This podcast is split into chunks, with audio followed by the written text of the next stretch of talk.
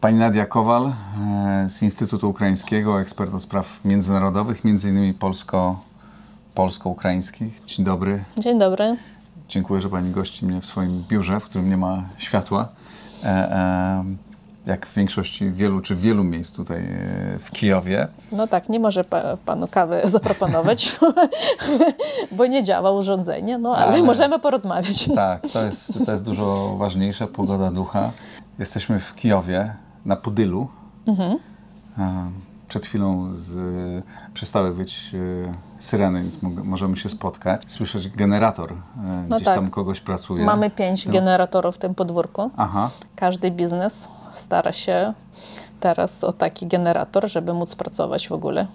Jak się żyje teraz w Kijowie, podczas kiedy co kawałek są alarmy, wyłączają prąd? Jak miasto No właśnie teraz problem jest nie na tyle w alarmach, że, dlatego że alarmów stało mniej, ale mamy bardzo duże problemy z prądem, e, z wodą, e, czasem z ciepłem w domu. Mhm. I to jest dość trudne, bo już prawie zima. Temperatura dość niska. Czasu zeszłego ataku, w zeszłym tygodniu mieliśmy bardzo duży atak rosyjski. To było chyba 90 ileś tam pocisków po, po, całej systemie, po całym systemie energetycznym Ukrainy i e, bardzo długo i bardzo trudno to jest naprawić. I teraz mamy te wyłączenia, nie ma już żadnych tam grafików, czy jak to powiedzieć.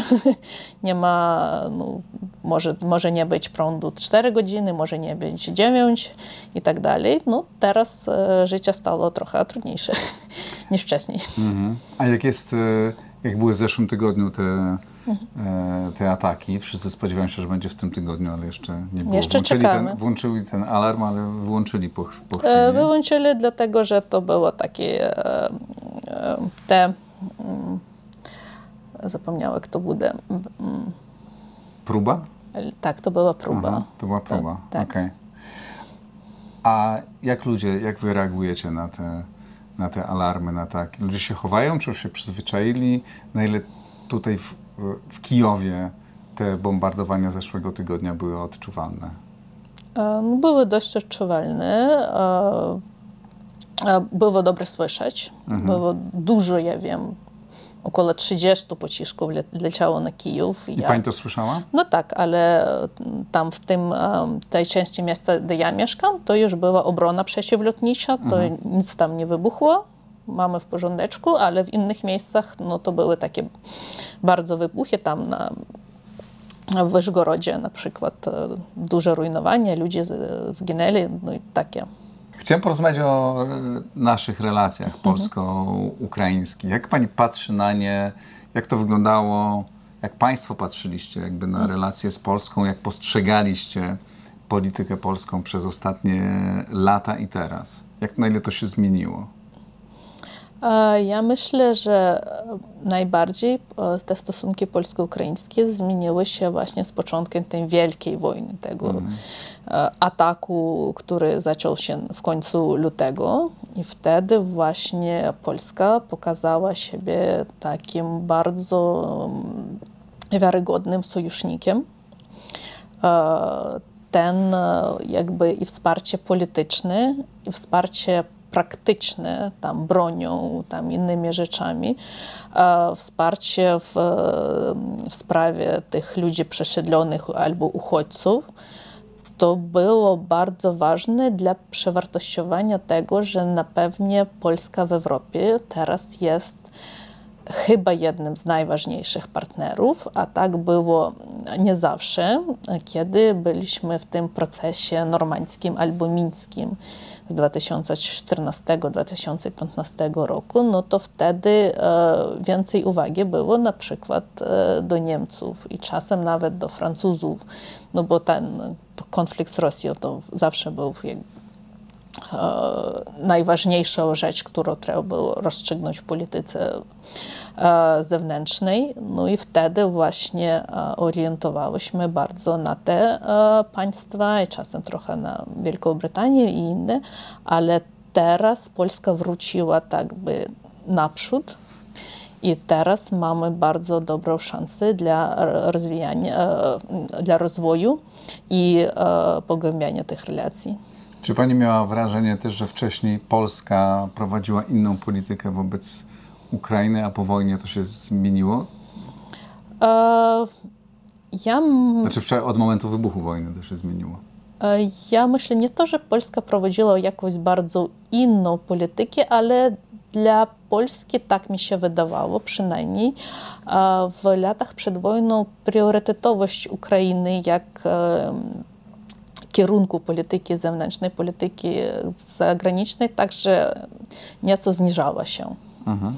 Może tam z powodów politycznych, powodów bezpieczeniowych już e, była, była ta współpraca taka w zakresie tam, wsparcia reform i, i, inne rzeczy, ale ona mogłaby być głębsza, gdyby to było jakby priorytetowo traktowane po obu stronach, i po mhm. polskiej, i po ukraińskiej. A nie była ani tu, ani tu.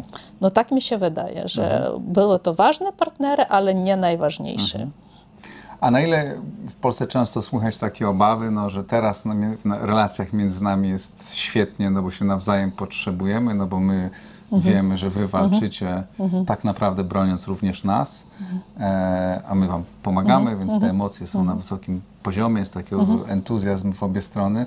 Na ile pani zdaniem to może przetrwać? U nas są takie obawy, no, że dobrze, że wojna się skończy i wróci tak jak było, to znaczy Ukraina się zwróci do tych bardziej zamożnych E, e, państw, które mhm. jakby no, są bogatsze i mogą jakby finansowo mhm. E, dać sobie na Ukrainie lepiej radę. No, ja myślę, że teraz my mamy szansę. Teraz my mamy moment, w którym my zobaczyliśmy, że naprawdę jesteśmy bardzo ważni jedno dla drugiego z, z punktu widzenia politycznego, z punktu widzenia, widzenia bezpieczeństwa i różnych podobnych rzeczy. I teraz jest ten moment, te okno możliwości, jakoś te rzeczy ustalić, E, i podjąć na nowy poziom. My możemy tę możliwość wykorzystać, możemy nie wykorzystać. Mhm. Możemy wrócić do tego, co było przed tym i no, politycznie to jest zawsze otwarte, ale e, myślę, że teraz właśnie mamy tą szansę i musimy ją wykorzystać.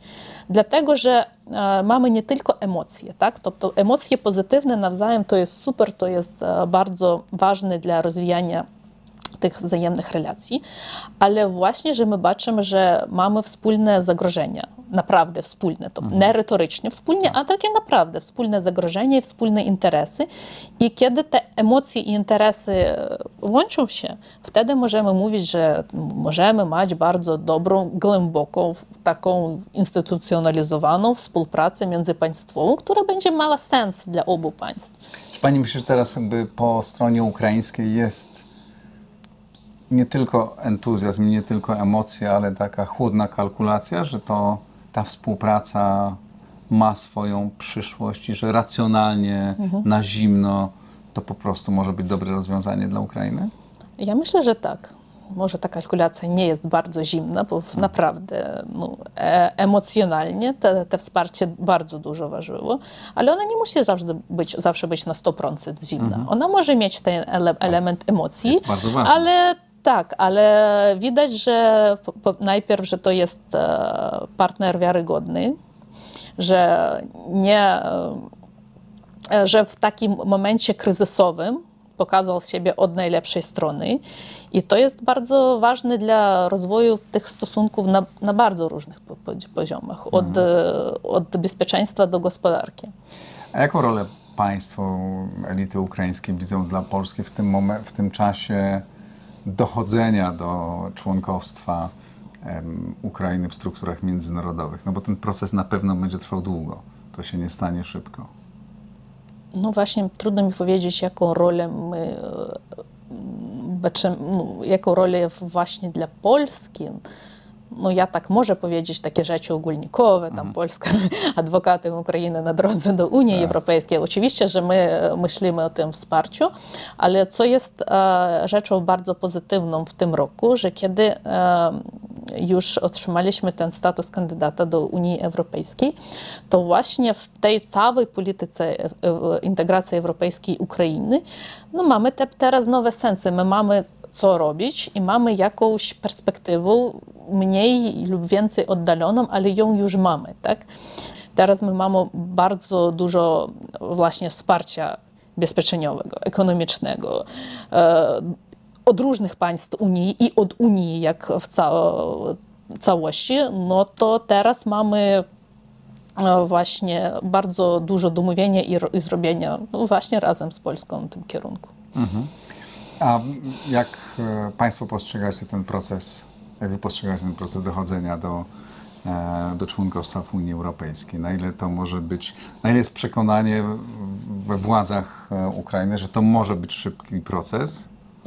Że We władzach Ukrainy tak, to jest przekonanie, że to jest proces możliwy, że to może się zdarzyć. Jeden problem jest tylko, że mamy tą wojnę teraz mhm. i tak, że uwaga jest trochę w różnych kierunkach. Tak? Tu z jednej strony trzeba po prostu przeżyć, a z drugiej strony trzeba ten swój wybór zewnętrzno-polityczny jakoś e, zrobić rzeczywistością, mhm. E, no to właśnie trudno to jest. Właśnie wojna dała możliwość właśnie bez wojny, bez tej ataki rosyjskiej, no, trudno byłoby sobie wyobrazić, że w ciągu kilku miesięcy Ukraina stanie się kandydatem na członkostwo i e, różne rzeczy, które wydawały się fantastyczne jeszcze pół roku temu, staną się rzeczywistością. Ale oczywiście, że e, jest to bardzo długa droga i